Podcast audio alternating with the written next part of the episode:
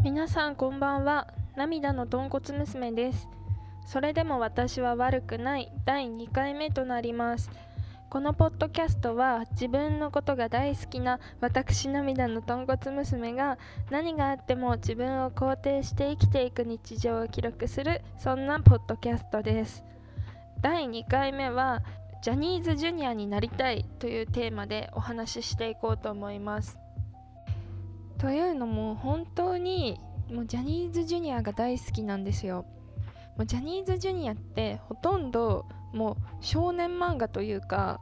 もうなんというかこうグループがそれぞれあるんですけどそれがまあくっついたり離れたり加入したり、うん、抜けたりとかまだデビューしてないのでもういろんなねことが起きるんですよジャニーズジュニアの中では。もう実力がすごいついた子とかえいつの間にこんなにこんなにいろいろできるようになったんだとかすごいビジュビジュアルのこと美術とかよく言いますけどすごい美女良くなってるやばいどうしたみたいなそういう成長がもう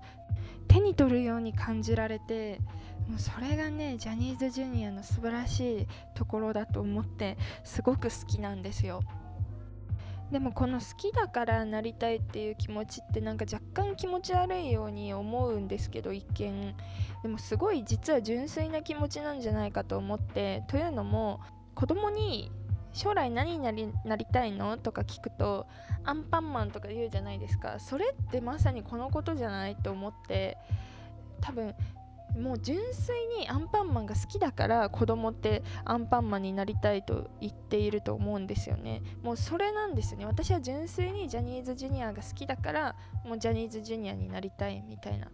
でも好きなりたいが直結しているわけではなくてその間におそらく真似したいという感情が間に挟まれると思うんですよね。好き真似したいなりたいっていう3段階でこう好きが加速していくように思っていて。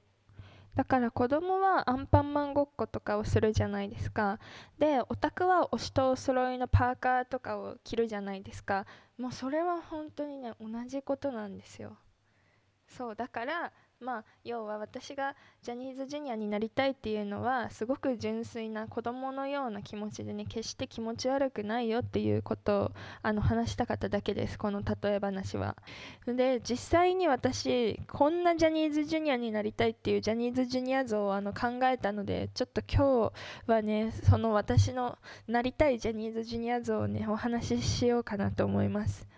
まずね名前は篠原朝日くんです。篠原朝日くんという名前をなぜ付けたかというとなんか篠原って結構なんかいそうじゃないですか。だけどちょっと近寄りがたい感じがしませんか？いや完璧に篠原涼子さんのあの影響なんですけどや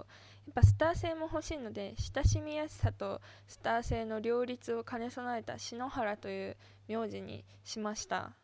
で朝日っていうのはなんかこうでもそれでもちょっと温かみのある名前にしたくてバランスをとってですね。であと名前の漢字1文字はかっこいいということで朝日にしました。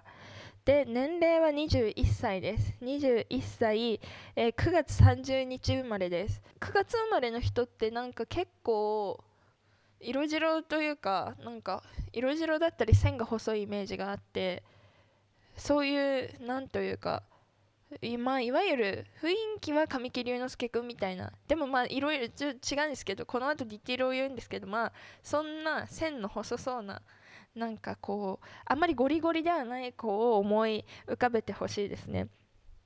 で大事なのがメンバーカラーが緑です。このメンバーカラーというのはそれぞれジャニーズのグループってあのメンバーに色を振り分けていてイメージカラーみたいなものなんですけど有名どころだと嵐の相葉君も緑だし関ジャニの大倉君も緑なんですけど、まあ、なんというか穏やかな人がなっているのかなみたいな感じはするんですけど近年そうでもないような気がするのでうんまあセンターとバッチリっぽいみたいな人がなる色ではないですかねこうヤマピーとかこう赤西仁みたいな感じの人がなるカラーではないっていうところがミソです。でどんなグループに所属してるかというと6人グループがいいかなって思ってます。多くも少なくもないみたいな。なんか本当は奇数でもいいかなって思ったんですよ。基本的に奇数のグループが私好きなので。うん。でもうーん。じゃあやっぱやめます。やっぱ5人にします。5人設定がグラグラ。設定グラグラですけどやっぱ5人にします。やっぱ奇数のグループはなんかいろいろフォーメーションとか私綺麗で好きなので 5人にします。すいません。1人誰か消えちゃってごめんなさいねという感じですけど。でグループ内での立ち位置はリア恋枠ですね。このリア恋枠っていうのはこうリアルに恋しちゃいそうみたいなっていうのが一般的に言われているんですけど、まあ、要はですねなんかそんなセンターに立つキラキラポジション王子様みたいな感じではなく付き合ったらこういう風な感じなんだろうなこういうデートしそうこういうこと彼女に言いそうみたいなのが容易に想像できる人がリア恋枠で。まあ、要は人間らしい人っていうのですかね。そういう感じの人がリア恋枠と言われがちな気がします。細かい設定で言うと篠原くんは高校の時のクラス T シャツとか捨てられないし高校の時のジャージとかも捨てられないタイプですね。そういうとこに人はリア恋を感じるっていうところですね。そこが篠原くんの一番伝えたいキャラの部分です。で年齢なんですけどグループの立ち位置で大事なの結構年齢っていうのもあって例えばなんか1995年生まれ5月と1995年6月生まれがいたら5月生まれが最年長と呼ばれるんですよ。いや1ヶ月やんって思うんですけどそこが結構キャラキャラを立てるにおいて大事になってきて逆に最年少もそうですし誕生日が少し遅いだけで最年少って言ってもなんかあもうバブちゃん扱いみたいになるんですけど。でまあその中で篠原朝日くんは下から3番目です。ちょうど真ん中くらい。ちょうど真ん中くらいっていうのがミソで私家族構成というか兄弟が何人いるかもこの篠原朝日くんは姉と弟がいるっていうことにしていて真ん中みたいな。真ん中の子ってもうすごい気が使えてなんか生きるのもうまい子が多いじゃないですか。もうリア恋枠もそこにちょっとつながっていてそういうちょっと真ん中の子ってどこかなんか心配になるというか大丈夫自分出せてるみたいな気になる気になってしまうので見ていてそういうちょっと危うさでもないですけどそういうところを出したいのでこの、ね、グループでの立ち位置兼家族構成にしました。はいめっちゃ細かいです。ちなみに本当にまだ続きます。で家族構成でもうちょっと言いたいんですけど姉がいる人ってモテません？姉が妹がいるはもうモテるはモテるけど姉がいる人のモテ方と妹がいる人のモテ方ではもう全くモテ方が違うと思っていて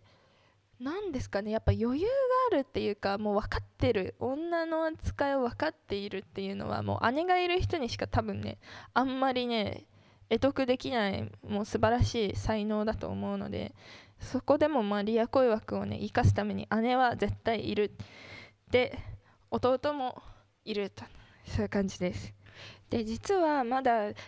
めちゃめちゃ大事なキャラ設定の要素があってそれはあの尊敬するジャニーズの先輩は誰かということなんですよ。この尊敬するジャニーズの先輩は誰かというのはもうねジャニーズに入った瞬間から聞かれるくらいの鉄板の質問でなんならオタクは尊戦って略してます。尊敬する先輩を略して尊戦って尊敬する先輩っていう単語を略すっていうことって普通ありえないじゃないですか。そんなに人生で言わないのに。でもジャニオタ会話ではそういう略語があるほどねもうねもうそこで語れることはいくらでもあるぞっていうワードなんですけど。でこの篠原朝日くんのその尊戦はですね中島裕翔二宮和也ですね。このまあ割とサブカル寄りのジャニーズを想像していてっていうまあ仲いいジャニーズにも中島裕翔松村北斗松倉海斗って設定していてでまあ何ですかねこう、まあ、その中島裕翔君は割と年が近い方だからまあ、先輩といえど仲いいジャニーズにも入るんですけどこれガチの孫戦はニノなんですよね。ニノはあのまあもう嵐って言ったらもう多分21歳のジュニアにとってはありえんほどのね上の先輩でもう神みたいなもんなんででしかもここで私がなぜこの二宮和也を選んだかというと演技なんです。演技を頑張りたいっていう篠原朝日くんの表れですこれは。もうなんかこの孫戦を見ると大体その人の指針がわかるというかどういう感じのジャニーズになっていきたいかっていう、まあ、指針なのでね、まあ、これは非常に大事ですね。篠原くんはちょっとサブカル寄りの演技派な感じでいきたいっていう感じですね。であと本当はもうなんかあと6項目くらいあるんですけど話してたらキリがないので最後にこれだけは言いたいぞっていう私のこだわりのことを一つ言ってあの終わりにしたいんですけどあの出身ですね。出身は東京都三鷹市です。絶妙じゃないですか。東京都三鷹市。なんか23区外ではあるけれども田舎っていう感じでもなくそこそこ栄えつつもあるけれども中心ではないっていうねちょっと育ちが良さそうっていうなんか篠原朝日くんって感じがすごいする出身地で私はすごいお気に入り設定ですね。まあ、こんな感じなんですけどどうでしょう？篠原朝日くん像見えてきたと思いますがいかがでしょうか？もう実はですねあの顔もある程度作っていてこう顔と顔を合成できるアプリってあるじゃないですか。それであの好みの篠原朝日くんの顔を作ってます。でそれでは飽き足らず篠原朝日くんがどういう恋愛観であるかっていう雑誌の取材を受けた時の回答もすでに考えてます。こう初デートはどこに行きたいとかそういう感じのね答えも篠原くんらしい答えをちょっと考えているのでおいおいそういうのもやっていけたらなと思ってます。皆さんどうでしょう？篠原朝日くん売れるといいですよね。まあ実在しないんですけどね。はいそんな感じで今回も終わろうと思います。ではさようなら。